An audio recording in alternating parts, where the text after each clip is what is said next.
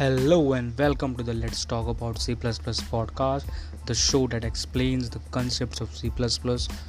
And I am your host, DDSRY. Today I am going to tell you about, and today we are going to understand is about header files, iostream.h, and what are the other files in C. Let me tell you, in every program, the first line is a header file. Let's take example of iostream.h is input and output stream and known as preprocessor directive.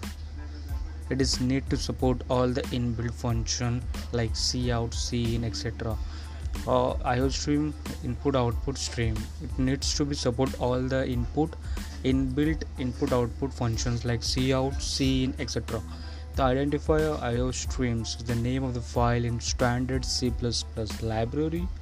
IO stream includes in includes included in under or this bracket less than greater than is known as the standard head. I hope you have understood about this. Okay and in the next episode i will tell you about main function in c let's bye bye